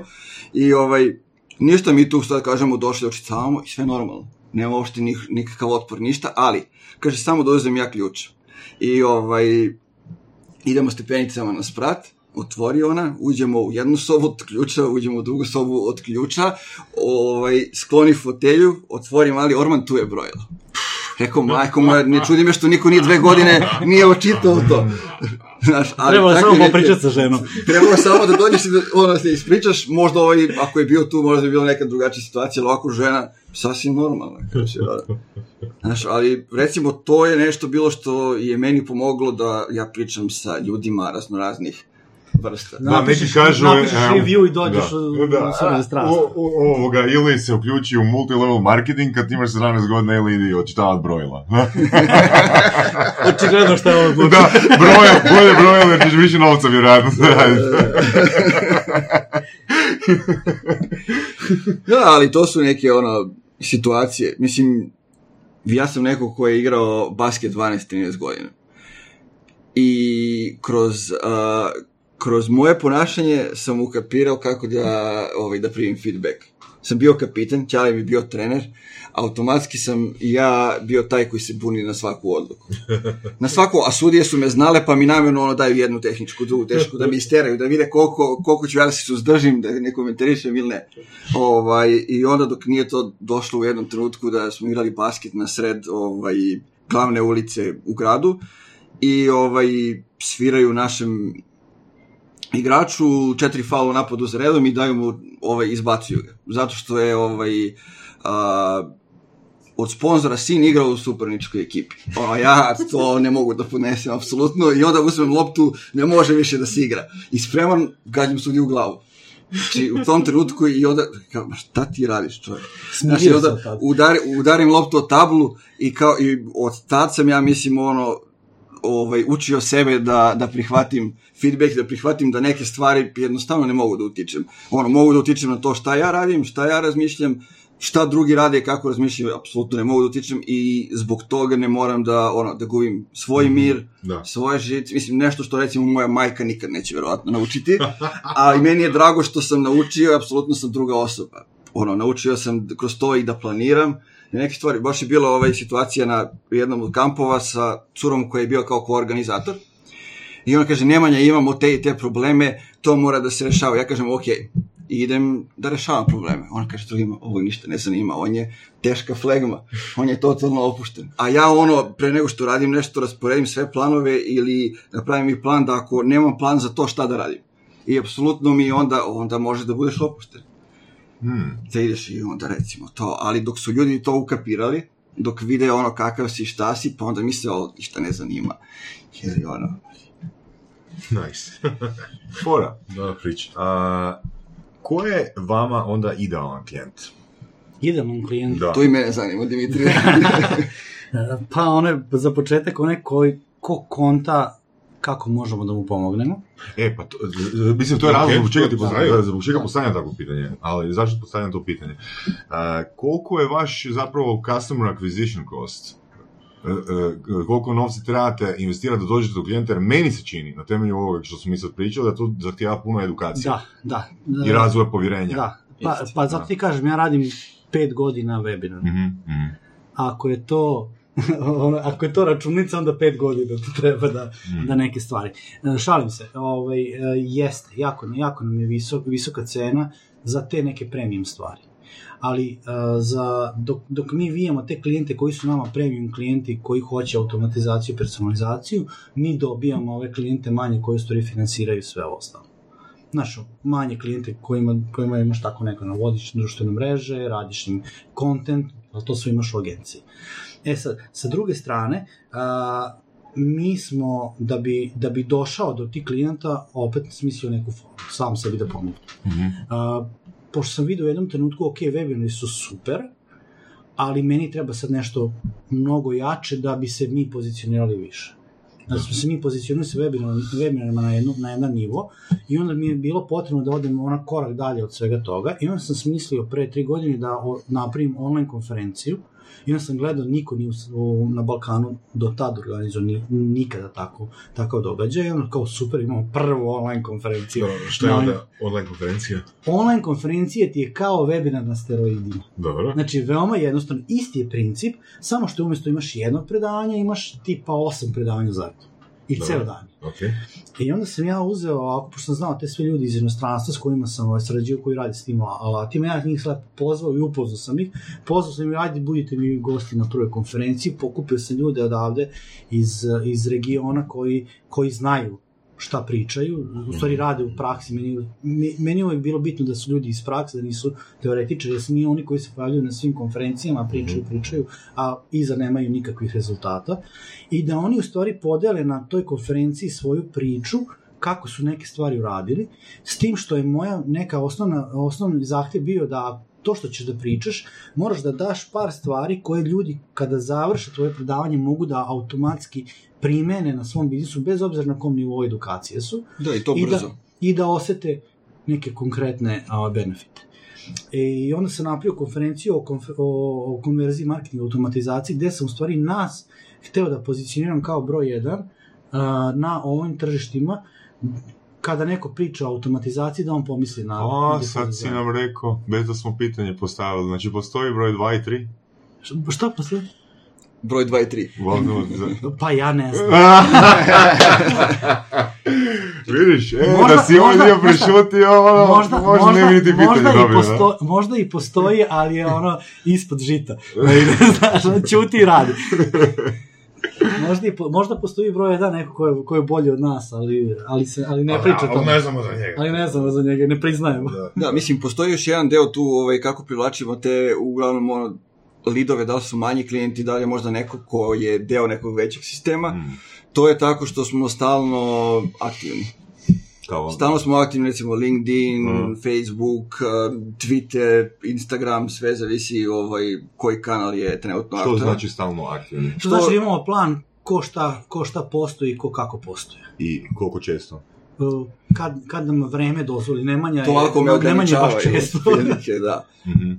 Ali recimo, ja delim neke stvari koje su vezane za organizaciju, za kulturu, neke osnove. Dimitrije kad deli, on deli uglavnom rezultate, deli ceo funnel, kako ga je napravio, deli godišnje rezultate, revenue, te stvari.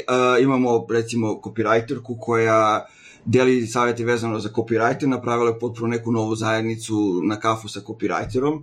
I ja sam napravio neki LinkedIn lokal koji je bio lokalni u Novom Sadu, pa smo ga sad prebacili sve online community. Tako da stalno gledamo da nadograđujemo tim sa nekim ljudima koji su tako imaju samo inicijativu. Tendenciju, da. I koji oko sebe grade neke nove zajednice, a sve su deo te naše velike, kad pogledamo. Mislim, gradimo tako da Default Design, LitCon ne budu samo firme, nego da budu zajednica, community, ljudi koji rade na tome da budu bolji preduzetnici, da budu bolji marketari, da budu bolji copywriteri, dizajneri, šta god. Znaju da komuniciraju u krajnjoj liniji. Bez da su očitavali broj. Da, mislim, živimo u vreme kad je lični brand novi kompanijski brand. Upravo to, mislim, znači svaka osoba u firmi bi trebala zapravo biti lični brand. Tako je. Iza koje je firma. To je idealna situacija, da.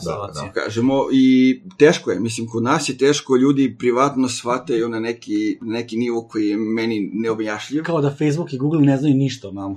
Recimo, ja imam prijatelje, njih ne zanima to čime se ja bavim. Ja na LinkedInu nikad nisam pisala, pa zašto bi ja sad to radila, recimo, jer tako neke stvari na koje jednostavno ne možeš da utičeš. I onda kad zapošljavamo, recimo, tražimo sad taj mindset koji ljudi imaju, neko ko već razume to, jer od nule da to nekom usadimo je praktično nemoguće.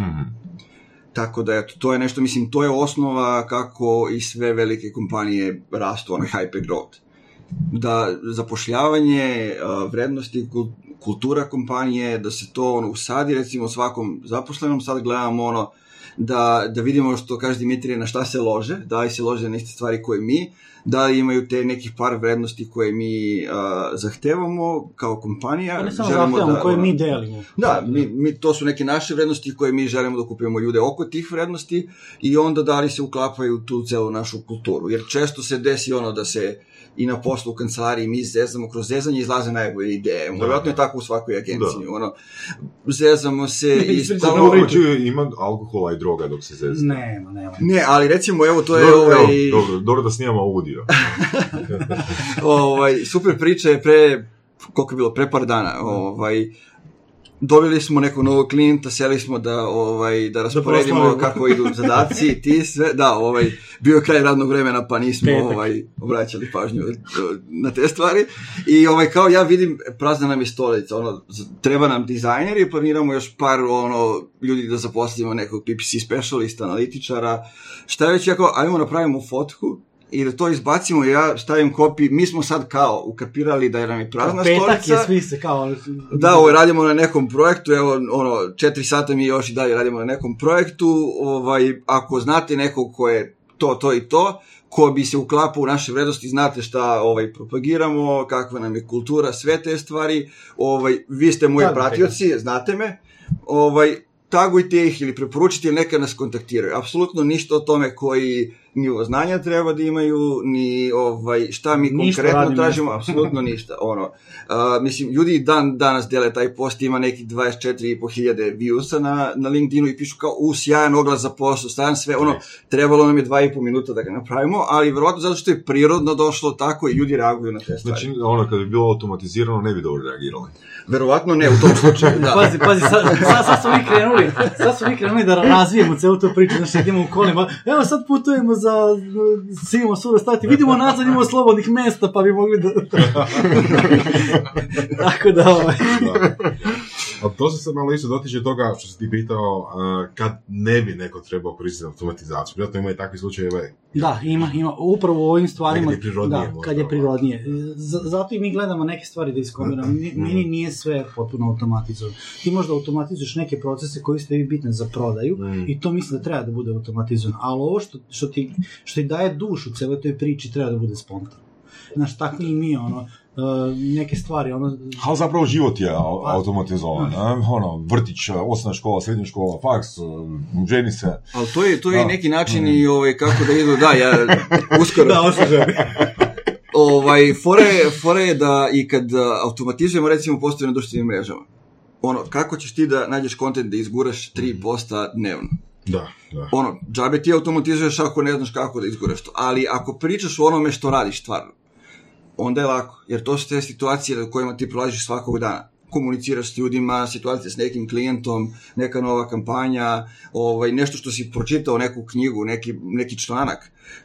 Samo to ubaciš i to, meni bukvalno treba 20 minuta, ljudi kao, ono kao, dakle, toliko kontakta. Pa treba mi 20 minuta, zato što pričam o stvarima koje znam, ne pričam o nečemu što ne znam i onda ide to... Nevjerojatno primjer, Gorana Blagusa, jednog od naših prvih gostiju, koji već x godina izbacuje newsletter napisan svaki dan, 5 puta tjedno. Za to je potrebno... To je kao 7 godina, da, to je u tom rangu, svaka čast. Da. Što je to LitCon? LitCon je prva online konferencija na ovim prostorima, a na temu konverzije marketinga automatizacije.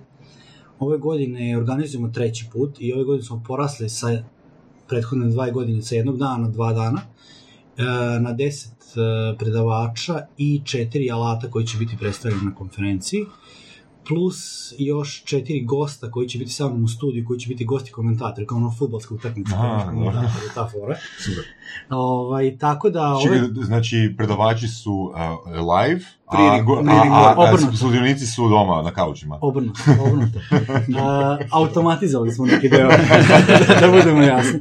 Zato što kod nas ti je najveći greh, ako nešto, neko plati za kartu, onda ne vidi najbolje taj video. To su hejt najgore. Onda sam skontao da bi pomirio sve to. Mi su sva predavanja pre-recorded. Znači, sva predavanja koje su na konferenciji su prethodno snimljena. Zanimljivo. Ali su ti predavači su kao gosti na konferenciji, tako da su live u chatu ako hoće da komentarišu. S tim što su ovi gosti koji su kod mene u studiju, odnosno u kancelariji, oni su live samo. Znači, ja bukvalno vodim. Oni komentarišu ovo predavanje. Znači, napravljeno je tako da, ne znam, otvorim konferenciju, kreće prvo predavanje koje ja emitujem i mi svo vreme komentarišemo između predavanja, s tim što je za razliku od klasičnih konferencija, ona konferencija gde svako gleda sa svog računara, gde god da se. Jedno smo mi imali, recimo, prošle godine ih pitam, aj slikajte se, pa slikaju se u pidžami, slikaju se na terasi, slikaju se u kancelariji, znaš, imamo taj neki, super nam je zajednica oko svega toga. Kakav je feedback oko toga? Jako dobro. U smislu, da li ljudima dobro to što mogu slušati na terasi i u pidžami ili nedostaje im to da budu na licu mjesta? Znaš šta, malo je, moj je bio samo problem kako će ljudi da odrade taj networking. Da. Znaš, i onda su mi radili celu tu varijantu da dok traje konferencija, ja sam zauzet fizički za kompjuterom, sam sa gostima, ali ceo tim sa druge strane... Da, radimo Instagram live, radimo Facebook grupi. Na grupe. Aha. Znaš, i onda mi u stvari, mislim, ja sam ljude moje koji su na webinarima naučili da su oni stalno aktivni tu. Znači, stalno ih cimam, napišite mi u komentar ovo, napišite mi u chatu ovo. Znači, ja i njih stalno ih vijam da oni meni tokom samog predavanja postavljaju pitanja. Sad, pošto sam ja sve se to certifikuo, ja o tim temama jako puno znam i onda im ja odgovaram. Ili kroz chat, ili nakon predavanja. Ako nešto, kojim slučajem ne znamo, postavljamo pitanje na našoj Facebook grupi LitConersi, tako smo ih nazvali naše ljude koji prate LitCon, gde onda tagujemo predavače da im on odgovori direktno. Znaš, tako da oni imaju i taj nivo networking. Gledaj, to mi se čini jako puno posla nego ko se bavi automatizacijom, ne? Pa jeste, puno posla, ali je veliko zadovoljstvo. Ali ima još jedna prednost. Moraš imati nešto što te loži, mene to loži, znaš, tako da to me ja, znaš, ja svako snimam te stvari, pa snimam. E sad, šta je dobro u svemu tome? Što ti možeš, kad radiš taj tip konferencije, da dovedeš ljudi iz inostranstva koji ne moraju da dođu ovde. Znaš, jako su malo došli. Lakše je da ih dobiješ. Ili snime sebe, ili ja snimam intervju sa njima, dogovorim, ja se zakažem intervju, uključim snimak kao webinar i onda ga samo kasnije pripremim. E sad, ono što mi radimo, mi recimo radimo prevode, pošto imamo i predavače koji pričaju na engleskom, pa onda istitlujemo sve da imaju ovi koji hoće da to gledaju, a ne znaju engleski, pa da onda imaju oni taj deo.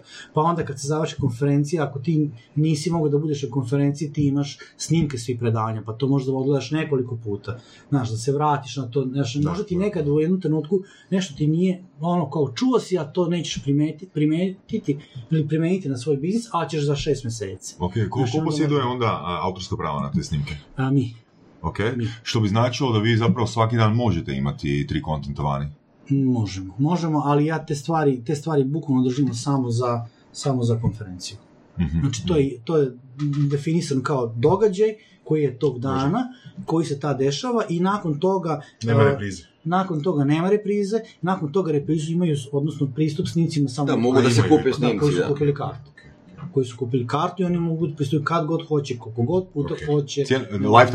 Lifetime. Ok, a cijena karte? 97 eura ove godine. 97 eura, 2 dana? 2 dana, 10 predavanja, 4 alata, s tim što ćemo ove godine imati i priču sa alatima. Alati su nam dali neke specijalne ponude tipa Lead Pages nam je dao da svi članovi, svi lead coinasi mogu da kreiraju taj svoj nalog tipa 60 dana za $1. To nigde u svetu nema ta ponuda. Ja sam dobio ekskluzivnu ponudu zato što su oni deo konferencije. I tako neke stvari ja pokušavam da dodatno još koji datum? 19. i 20. septembar. Super. Ok, pitanje. Odnos cijene, znači 97 eura, znači vaše konferencije u odnosu na neke druge slične konferencije? Slične konferencije, ja... Slične pod navodnicama iz istog okvira. Da, ne subam vrijeđati, jeba ga. Nisam poveden, ja sam samo iskren. Konferencije tog tipa su, mislim da negde, tipa ono webiz ili tako neka webiz edukacije su negde oko 25-30 hiljada koštaju u Srbiji. A to je u eurima? To je u eurima oko 200 eura. 200 eura. I tu onda još moraš da platiš hotel. Al su live. I nemaju recimo takve, ne mogu da dovedu takve ljudi iz inostranstva, ali to je onda preskupo. Ja recimo dovedem ljude iz celog sveta bez problema, zato što to dogovorimo se. Imam 3 mjeseca s njima tvoj i duže bude, da. I duže, znaš, kad njemu najviše odgovara. Znaš, mislim, ove godine smo htjeli da dovedemo Will Smitha, da se ne lažemo na konferenciji. Zvali smo ih, nisu nam odgovorili, ali to je bilo kao idejako, ajde da probamo, šta nas košta pita. Da, super, interesantno. Ove godine su super predavači, biće Varga i jedan od predavača. Misliš bio je? Ne, biće! To što je za mene bio, to za vas će da bude. Zanimljivo je njegovo predavanje, zato što smo išli u Osijek da ga snimimo i to mu je bilo prvi put da snima za online neku konferenciju, webinar, šta god. Trema. I nas dvojica smo bili u istoj prostoriji da bi on osjećao da ima neku publiku. Čekaj, to snimate kao njega, kako ne znam, stoji hoda ili sjedi za računalom? Sjedi za računarom, ima svoju prezentaciju koju ide screen i samo kamerica njega onako donjima u da se vidi. Aha, tog tipa. Prilično kao Ogilvy, kad sam ga gledao kod njih u Escape studiju, znači sa trofejima svim njih iza, kao da gledam Ogilvije. Znači ja sam takav osjećaj imao. Znači jedva smo ušli u Hrvatsku. Ja sam htio da se pravim pametnim, kao zašto idete u Hrvatsku kako poslom? A poslom? Jel imate vi dozvolu za rad? Kako je dozvola za rad? Pa kao da li čistio ti ili ne znam šta radio ili snimao, kao možeš nemaš... Pa rekao, pa to ja ne znam... Pa, ako ne možete da me pustite, vrate me nazad. Neko mislim, usliču ja na drugi ovaj. Čekaj, kako bi onda se Will Smithom snimili? Isto online. Online, Varga je bio... Pa zvali bi ga da dođe u Novi Sad. Kako drugačije. Super. Ljudi, ima još nešto? Bitno što smo... Pa ima još jedna stvar koju smo mi, sad konferencija, nešto radimo 3 godine. I stvarno ove godine, kao što rekao, Varga je jedan od predavača, isto Pavlović, jedan od predavača da će priča kako su oni bili i napravili svoj digitalni proizvod, znači case study nam daje. Mm. Onda iz Hrvatske Marcel Majsan za e-commerce. Od isto iz regiona nam je Aleksandar Ašković o YouTube-u, kako dobiti lidove preko korišćenjem YouTube-a. Onda imamo Stevana Končara iz Fishing Bookera, on priča kako su oni kao Fishing Booker startup radili lead generation u 110 zemalja različitih, onako jako interesantna priča. Od stranih predavača imamo John Burhard, imam Talia Wolf koja priča brutalnu priču o korištenju emocija u prodaji, kako da izvučeš emocije svog kupca i da je koristiš takav copy da bi povećao prodaju. I imam Tiffany Da Silva koja priča o growth hackingu i imam Navid Moazez, on je broj 1 u svetu što se tiče online konferencija. lik izgleda kao Zlatan Ibrahimović, identičan. Ali on je bukvalno čovjek koji je broj jedan što se tiče organizacije, one konferencije, s njim sam imao intervju i pričao sam, bukvalno smo stavili ono kako se to radi u svetu, kako ja radim to iz Srbije. I Vilko de Krejl iz Holandije koji priča o Facebooku oglašavanju. Jako dobra ekipa ove godine, a nakon konferencije smo sad još te stvari digli na još jedan malo više nivo i organizovali smo online kurs, sve ovo što mi radimo u agenciji, kompletno ceo ovaj proces konverzije kroz 4 koraka, kako ljudi dovedeš na sajt, prvi korak, pa drugi korak kako kad dođu na sajt ili online stranu da ti daju svoje kontakt podatke, pa treći korak kad ti daju kontakt podatke kako da komuniciraš s njima da ih dovedeš do prodaje i 4. korak kada prodaju kako da postanu ambasadori tog brenda, odnosno da tebe preporučuju kao ono preporuka i najbolje prodaje. I ceo taj proces smo celog jednog tog procesa smo napravili online kurs koji traje 8 nedelja, 8 modula. I izgurali smo prvu ekipu u maju, 2 meseca, i sad nastavljamo, to će nam biti ono kao 2 put godišnje da otvaramo vrata za taj kurs i odmah nakon konferencije sledi i taj kurs, 1. oktobra krećemo sa drugom. Čekaj, znači zapravo je onda konferencija pipeline za taj kurs, a? Da. Ne, bemam sunce. Zajebani ste vas dvojica, zelo firma. Dobro, dečki, hvala vam na gostovanju, hvala vam puno na informacijama. Hvala. Želimo vam da konferencija je dobro prošla. Da. Vi ćete i vi na konferenciji, vi ste zavolili sad ovo sponzorstvo.